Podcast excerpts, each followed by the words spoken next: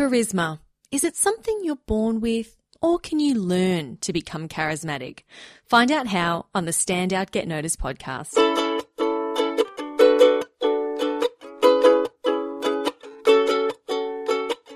Hi there, Rockstar, and welcome to episode 291 of Standout Get Noticed. I'm Christina Canters, communication skills trainer, speaker, and MC. Today, I am absolutely thrilled to share with you this conversation I had with Chris Morsley on what it means to be charismatic and how it can help you become more influential as a leader. Now, this episode is for you even if you don't think you are naturally charismatic. Chris is an executive coach who works with people from large multinational companies, Olympic athletes, and public figures on how to increase charisma and command attention. Chris was also a very successful professional actor for 10 years, which is why I wanted to also grill him on the skills we can learn from actors to make us better presenters on stage. Show notes will be at thecmethod.com slash 291. Enjoy this one with Chris Morsley. Acting for me is a fairly deep thing. If you think of um, method in terms of acting, what you're doing when you play a character is you're actually finding that character in yourself. And this points to something I really want to talk about at some point today is, is that, that there is a kind of unlimited potential within you. And that's why we can play all these characters because we can be any, any of them, you know, if we, depending on how we, what we choose to do in our lives. So there's also that access to emotion. So you've got storytelling, you've got the the physical and vocal aspect of having presence and charisma or whatever it might be. There's also that that ability to manage emotion in yourself, and and ultimately that translates um, in in a business world. The, the your key, your absolutely key skill is to manage mood in yourself and others. So, can you give me an example of like a role that you played where you had to really dig deep to manage that emotion?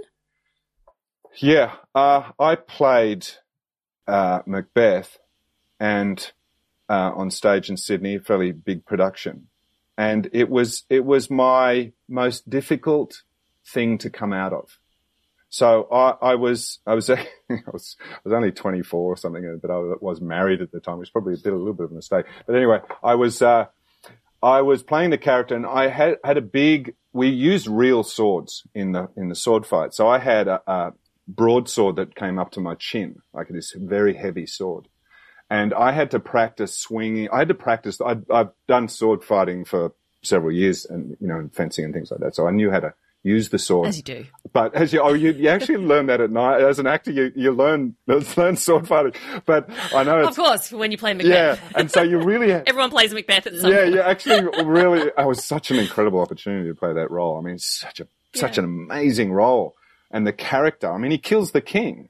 He kills the king in his own castle, right? So I playing with this sword, practicing every single day, you know, swinging this sword.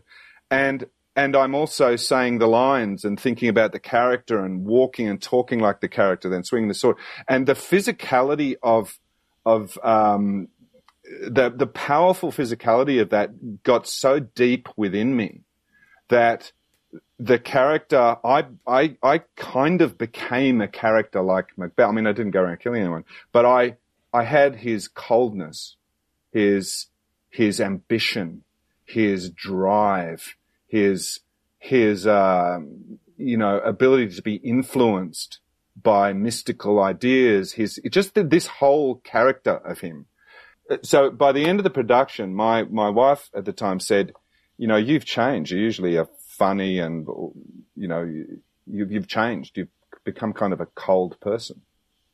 And I, I looked wow. at myself and went, "Oh yeah, God, I have." And I had to exercise that character, exorcise that character out wow. of me. I really did. And it wasn't, so the point is, I wasn't playing Macbeth. I found me if I'd grown up in his shoes and had his experiences. Right? And so this is what it's all about, you know, when it comes to being human in, even in a work environment is that you have so much potential and choice.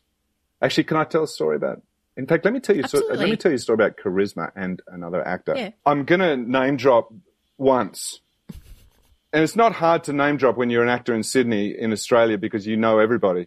And so I I had the opportunity to work with Russell Crowe at one point, and and it was on a script. Good name drop. Yeah, it is a good name drop. um, so Good choice. yeah, so the opportunity once to work with Russell Crowe. So, so Russell and I go down to the, the pub in Bondi Junction and we decide to play a game of, of pool. Now, as I'm walking down there with this superstar, people don't say hello to Russell.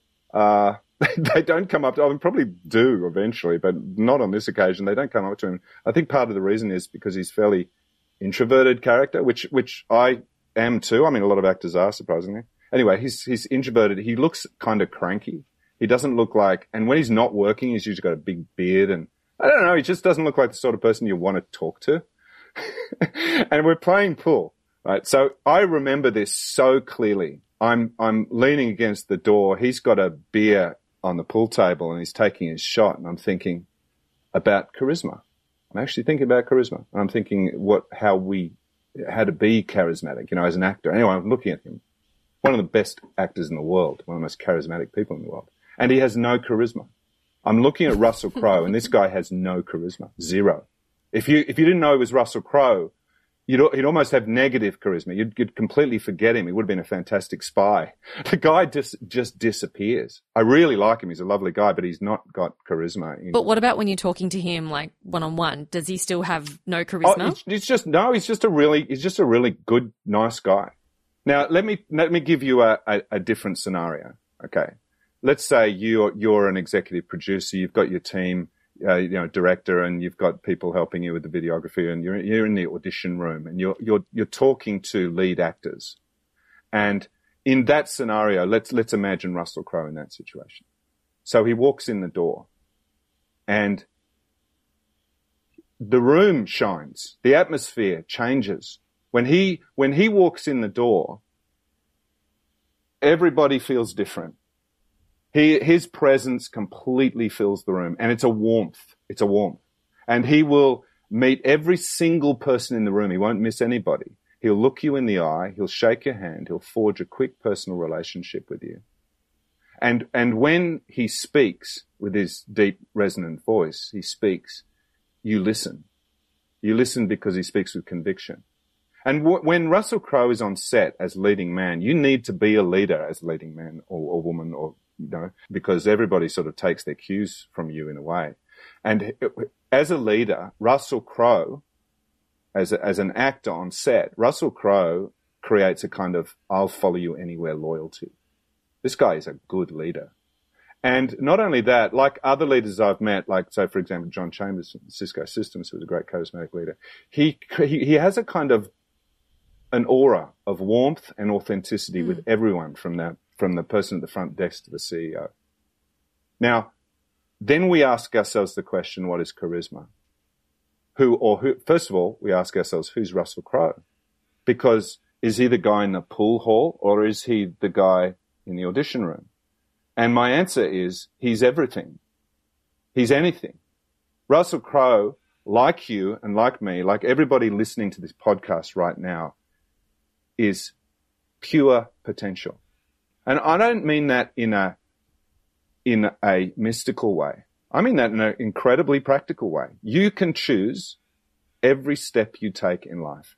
You can choose every single step, how hard you step, how strongly you step, which direction you step, what emotion you have when you take that step. You are choice. So ultimately, if there's one big insight that I've found from being a coach and, and coaching people who are not actors, people from all walks of life, is that charisma is not a gift. Charisma is a choice. It's a choice. And we can all choose to be charismatic. Uh, uh, it's not an, it's not necessarily an easy choice, but it's a choice. Is it, would you see it as a skill that you can learn? Absolutely. It's a skill you can learn. I, I've, I've worked with people who've become charismatic.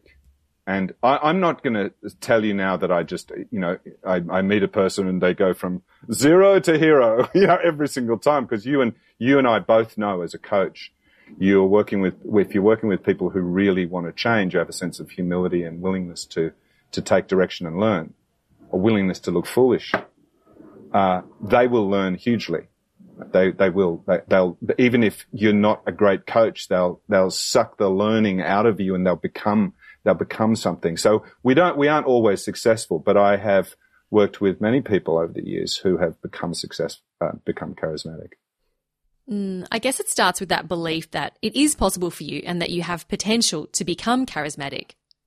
It's, yeah, I think it's partly a belief and it's partly you being, that person being ready. They're at a crossroads. Mm.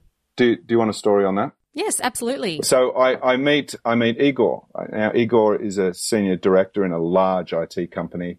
The thing with Igor is that I'm he's you you meet him and he talks like this. He, he's actually sort of got a Germanic background and he actually talks exactly like the Terminator.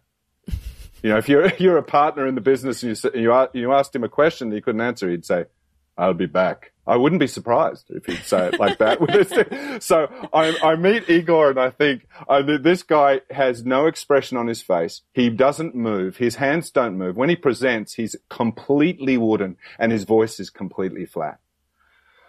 So I start talking, you know, I, I, I start thinking, well, where are we going to go? I need to find within him uh, some expression.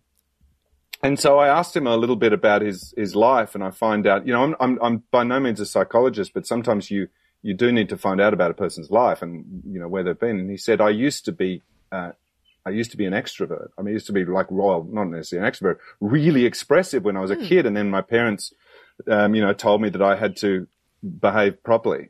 And so he shut down. He this, so this guy basically shut down.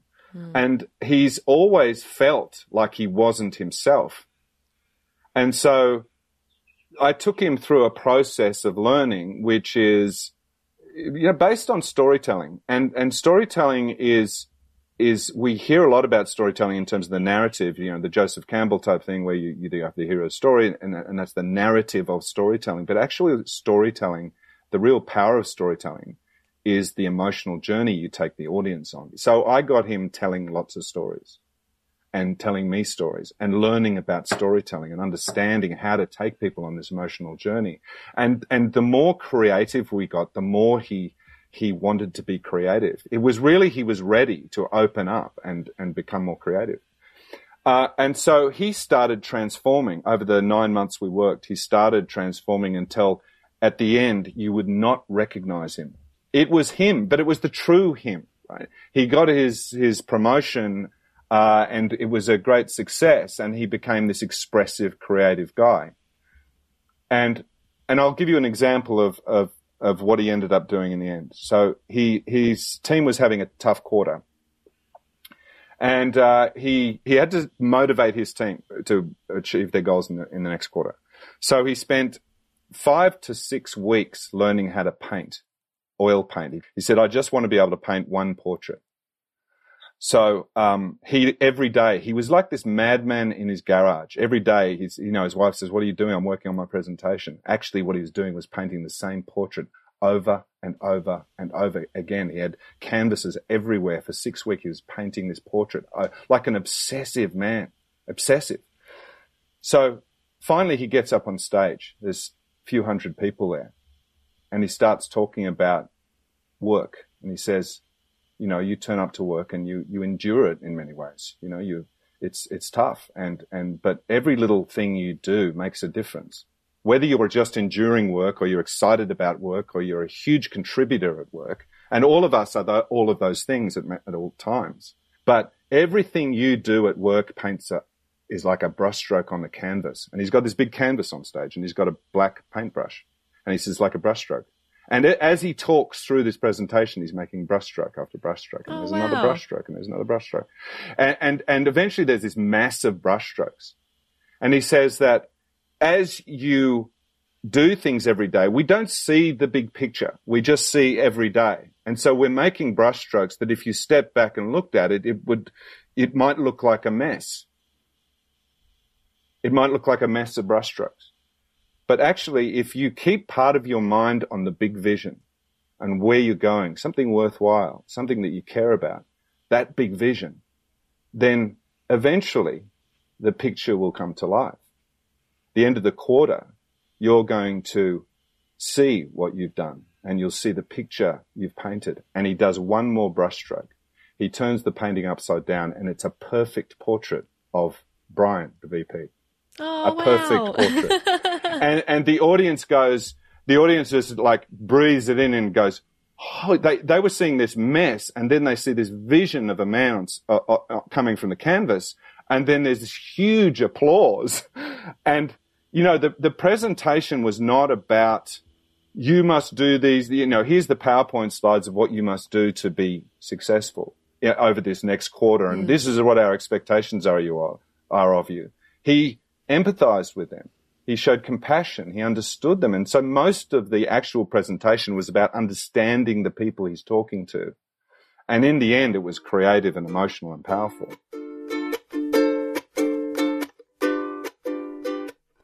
It takes a lot of courage to do something like what Igor did, and I appreciate you sharing that. Uh, it's a wonderful story. Uh, you know, for someone who's thinking that they would love to be more creative with how they communicate and how they present and, and inspire people, and I suspect that a lot of people will face some internal resistance, like, oh no, no one's ever done that before, or what if it doesn't work, or um, you know, there's just this fear of putting themselves out there and and it not working. What what would you say to those people? Uh, you you do have to be brave because there's a contagion in in the cult, business culture that has everyone swimming down the the middle channel. That that you can't do a presentation without PowerPoint is is one classic thing.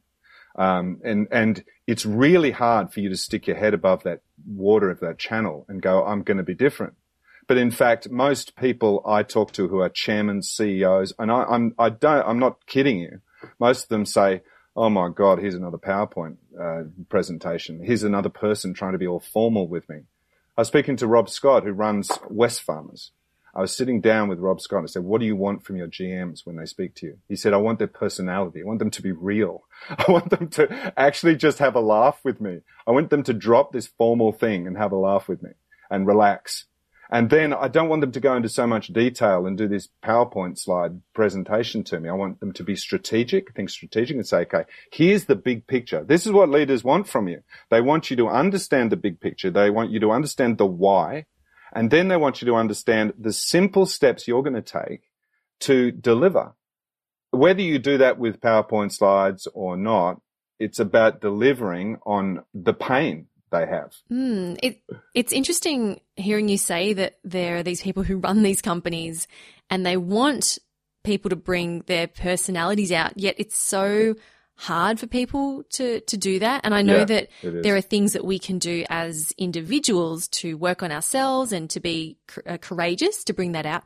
But do you think that there's a level of environmental factors, uh, you know, that, that is com- contributing to this difficulty that people have to be more real? Uh, yes, like sometimes you've got a, a boss that is just so uh, clamps you down and, and, and, and makes it difficult. But you, you've got a choice then. You, you either need to leave or push through and survive, learn to survive a boss like that. And if you learn to survive a boss like that, you're going to be better off. You're going to be more resilient down the track. So actually, no, let me give you a really simple way to express yourself at work. Okay. And to become more expressive and creative. It is a really simple way. Let's say you have a presentation. Instead of sitting down and working out your PowerPoint slides, the first thing you do is you stand in a room, close the door, make sure no one can hear you, and you imagine the audience sitting there. And it's really important that you daydream for a while. You just imagine the audience sitting there.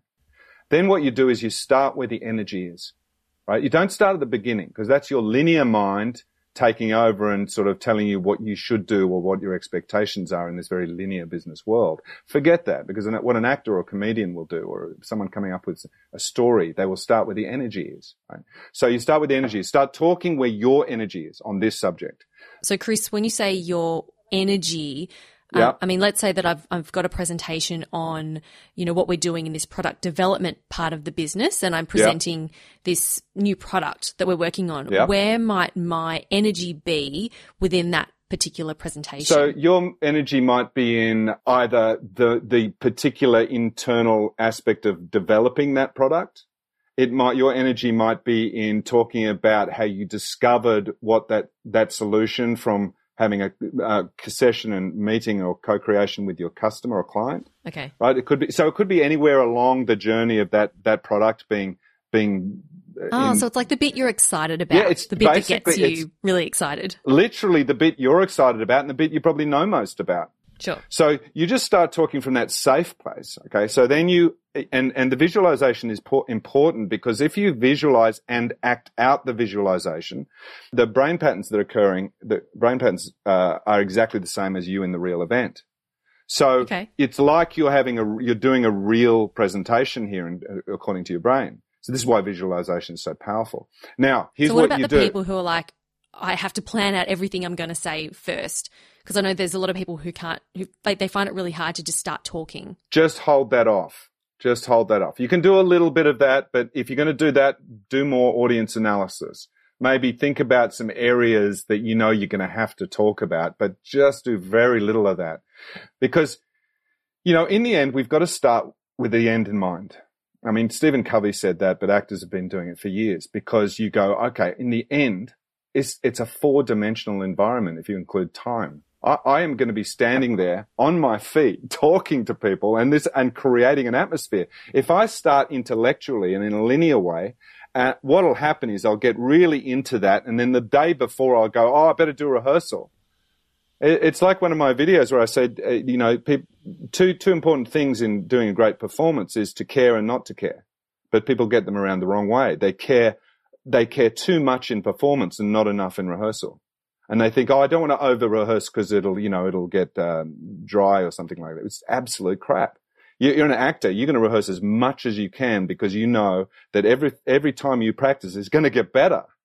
But you need to know how to rehearse. And so the big the big key with this point that I'm trying to make eventually is that as you're visualizing and practicing, be that person you can imagine being. Be that person who's awesome. Be that person whose voice goes up and down and they use huge gestures and they, they, they're expressing themselves. You know, just imagine someone charismatic up on that stage and it's you, but it's you as a kid, maybe. You, the expressiveness you had when you were seven. Like, so really exaggerate your emotions, your expressions in that, in that rehearsal process. Now, what, what happens then is if you do that for, say, depends when your presentation is, say for a month, and you do that every day, like have that time out and you do that every day, what will happen is you'll build up an emotion and muscle memory.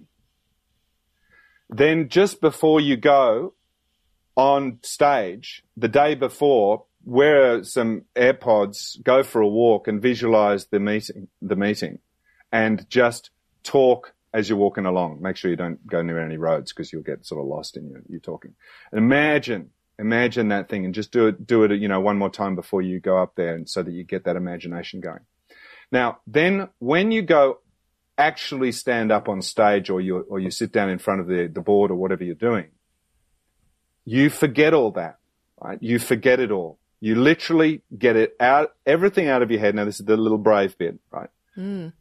You get, and you've, you've done your plans, right? In, in your rehearsals, by the way, you've worked out your plan and, and eventually sort of say 70% of the way through this rehearsal, you've done all the stuff you need to do, the slides and whatever you need to do. And, and you've structured it. So that I, I sort of took that for granted. But at some point you do that, right? Yeah. But you do it backwards, right? So you're, you're up there now, you're looking at people. Then you just connect. Because if, you know, there are three types of behaviors the great communicators have commanding, they're commanding, they're connecting, and they're compelling, right? Let's say those three. Connect is the most important because if you're not connecting, it doesn't matter how commanding you are, it doesn't matter how persuasive you are, you are not communicating. So the, the, in the end of the day, when you're sitting, standing there, you need to look at people and connect. Now that's all you need to do. So, what's your number one tip for how to connect? It's making eye contact. Okay. It's literally as simple as that. It's making eye contact because when you make eye contact, what happens is, is this feedback loop between you and that other person happens, which brings out your voice, your expression, your behaviors, and it all just works. See, we, we've got to remember that our body works. We don't need to go and, you know, learn particular gestures from Google or uh, TED Talks or how to do that's that's all sort of symptomatic. If you get the intention right, you look at someone and your reassuring them, you're uplifting them, you're motivating them, you're exciting them, you're, you're scaring them about what's, what's to come, or you, you have a strong intention, then that's where all your behaviors are going to stem from. And you'll be natural on stage. So you're not exaggerating anymore. You're literally just looking at people and you have an intention to connect. And what happens is that emotional and physical memory that you've practiced all those days will just happen. Okay, so it sounds like you have to just trust. Yeah. Like like when you said the brave bit, you just have to Yes. trust that it's in there and you don't have to consciously like remember it all. You just trust that you've done the work and it's in there. Yes, that's right. You have to trust that it's in there and you have to trust the process. That's what actors, uh, that's what uh, teachers always say to us in acting. Trust the process. The process is the process of caring during rehearsal and being ready and being in, in visualizing and emotionally practicing, not just practicing the words, practicing emotions and movements and you just, you know, and, and so that's the process. Trust that process. And what happens then is you don't have to be so brave because all you do is you turn up and you be yourself and you connect with people. All those things you practice will quietly come through because there's no other choice. That's what the brain's going to do. So actually what I'm saying here is you don't have to be so brave. You just have to be really good at the rehearsal process. Ah, okay. Yeah. You see what I'm saying? Like you, Yeah. you just have exaggerate in, in, in rehearsal, turn up and just be yourself, and all that rehearsal will, will come to life.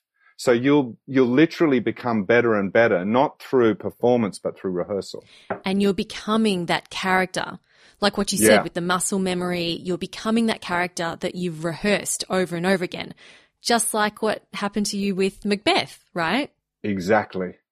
Exactly. So let's hope it's a good character. let's hope it's a good character. But yes, you're becoming. It's uh, you know, uh, life, performance. You know, at work is all about you know seeing, being, and becoming. It's about seeing what's possible, being observant around me.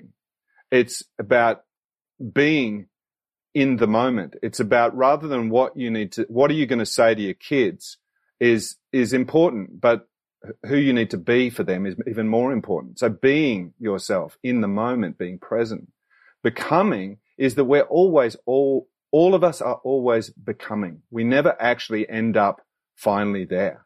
And so learning, being willing to take direction and learn, which believe it or not is a rare skill, is, is your number one skill in, in, in life, not just in communication. That's my. Absolutely. And look, that ties into, you know, with, with anything that we want to become and, and just understanding that we are full of potential, just like you said at the start, and that we can choose to become and continue to become any of these different characters. Yep. That are inside us, that, that are, that are who we are.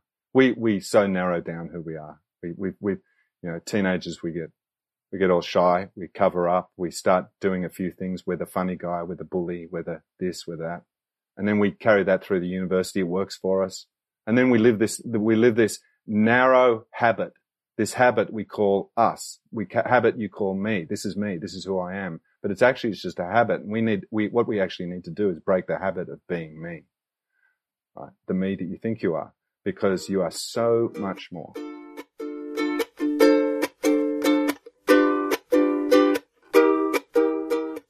Big thanks to Chris Morsley for sharing his wisdom and insights with us this week. You can follow him on Instagram. He's got awesome videos there with bite sized um, insights and tidbits. You can find him at Chris Morsley Exec Coach, and he's also on TikTok at Chris Exec Coach. I will put all the links on where to connect with Chris in the show notes at thecmethod.com slash 291. If you enjoyed this episode, do share it with a colleague or maybe your boss if you want to convince them to hire a trainer, such as Chris or myself, to support you and your team with building powerful communication and leadership skills. Thanks so much for spending some time with me today. Keep on being awesome, and I'll talk to you in two weeks' time. I'm Christina Canters, and this has been Stand Out, Get Noticed.